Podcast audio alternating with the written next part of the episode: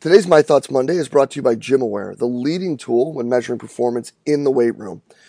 Guys, VBT is all the craze right now. It's a hot, sexy topic, although it's something that's been around for a while. And the man who wrote the book on velocity based training, Bryan Mann, has called the GymAware the Rolls Royce when it comes to velocity measuring devices. Guys, the ability for you to shoot all your information right up into the cloud and store it right away is enough for, for me right there to, to make sure that this is something that I had in my weight room. Putting things together with instant feedback as to how the reps are being performed. On top of that, with the x axis correction, so you don't have to necessarily worry about direct positioning when you're performing the exercises. Tying that in with the visualization of everything and the ability to allow the athletes to compete make this an absolutely stellar tool and something I couldn't recommend you having in your weight room enough. Hop on over to kinetic.com.au today and see everything that they have to offer. Hey, everybody.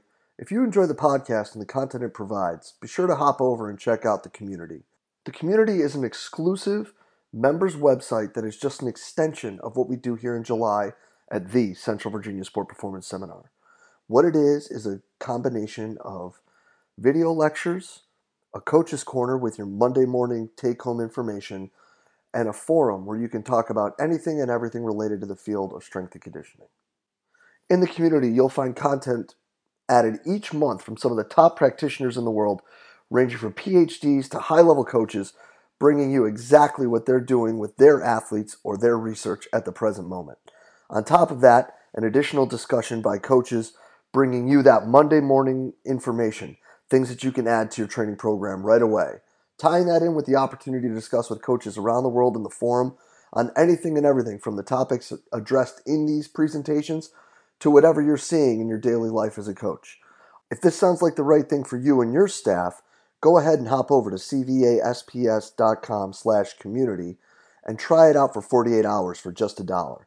If you like it, you're signed up, ready to roll, and you're jumping into all the great content added each month. If not, feel free to go ahead and cancel at any time. No questions asked. We're really excited about what we're building in the community and hope you are too. Go ahead and hop over to cvasps.com slash community and check it out today. Hey guys, what's up? Jay DeMayo coming at you with this week's My Thoughts Monday. And today I want to share um, a thought or two about conversations we've been having this week, me and my sports medicine professional uh, that I work with with men's basketball. Um, and, and it revolves around the new rule that just dropped recently where they have taken the participation hours in the summer and altered it a little bit. Um, this just came down from our compliance office that it is what's going down and it is what's happened. So, for those of you that are unaware, in the summertime with basketball and the NC2A, they've been allotted eight hours of accountable work. So, what that means is during the week, eight hours of which they can be held accountable for, there can be reported to sport coaches, and all those things. So, two of those hours have been sport practice or skill practice or whatever we want to call it, and six of those hours have been physical preparation with the strength and conditioning coach. Well, now that rule has changed. The rule now it's going to be four hours each four hours with the sport coaches working on skill and sporting activities, and another four hours a week working with the strength and conditioning professional uh, on physical preparation and you know things of that nature. So, what does this mean? Well, what this means to me is that right now we have now gone from having a significant time of the year where we could work strictly in preparation and now we're now never going to hold a majority of the time to work specifically on physical preparation. So it looks to me as though now we're kind of in a 12 month in season. Um, how does that change what we're looking to do, right? That's really important. So the first thing is obviously we need to take into account way more um, in the summertime than we were before the fact that these practice hours are now equivalent to the training hours and they need to be able to practice. So, how we dose, what we dose, what we're looking at, um, how we're going to allot for losing those two hours, right? I mean, that's we lost a third of our time. So, what are we taking away? What are we going to change? And how are we going to make sure that those other two hours on the court, these kids are able to handle things? The other thing, too, I think, is the involvement that Adam, my athletic trainer, is going to have in the entire process is probably going to increase quite a bit, to be totally honest.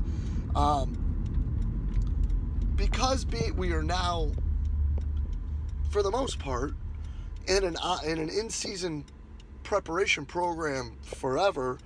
Now he and I need to be able to sit down even more often and talk more than we even do right now about what he's seeing, what guys are talking about, issues that are arising, um, and make sure that the program's accounting for that, whether it be putting things in to address issues or taking things out that you know are, are possibly you know inflaming issues if you may. Um, but knowing even more so what that pulse is because if they're always going to have at least 50% of their time on the court with the sport coaches we have to make sure even more so that we are making sure that these kids are constantly being put back together so that they're able to perform in practice because that's what they're there for anyway, right?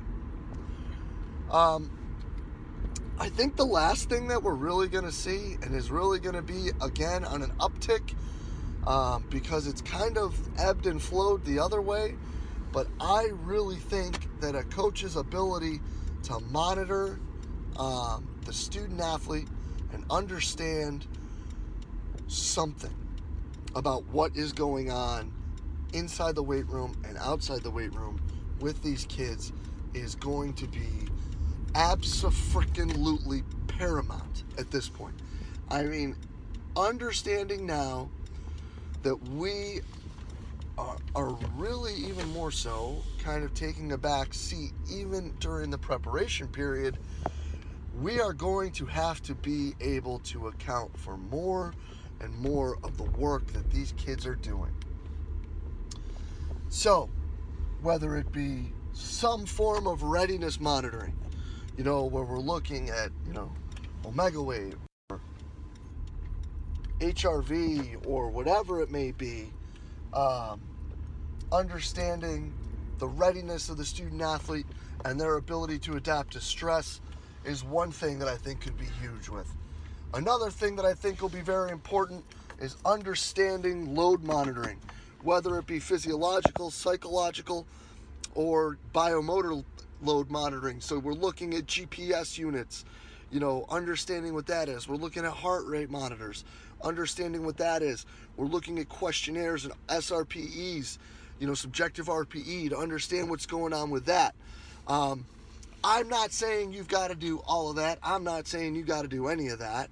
I'm saying that I think that based upon where we're at and what we're looking at here with these new rule changes, we're going to need to be even more so a um, a facilitator when it comes to adapting what we do in order to make sure these kids a continue to adapt and improve to the training that we're providing, and B, are healthy and able to survive now, which really is looking at shoot, man, we're talking like mid May now till the end of March, where it's going to be basketball priority with about a month in the break in the middle there, right?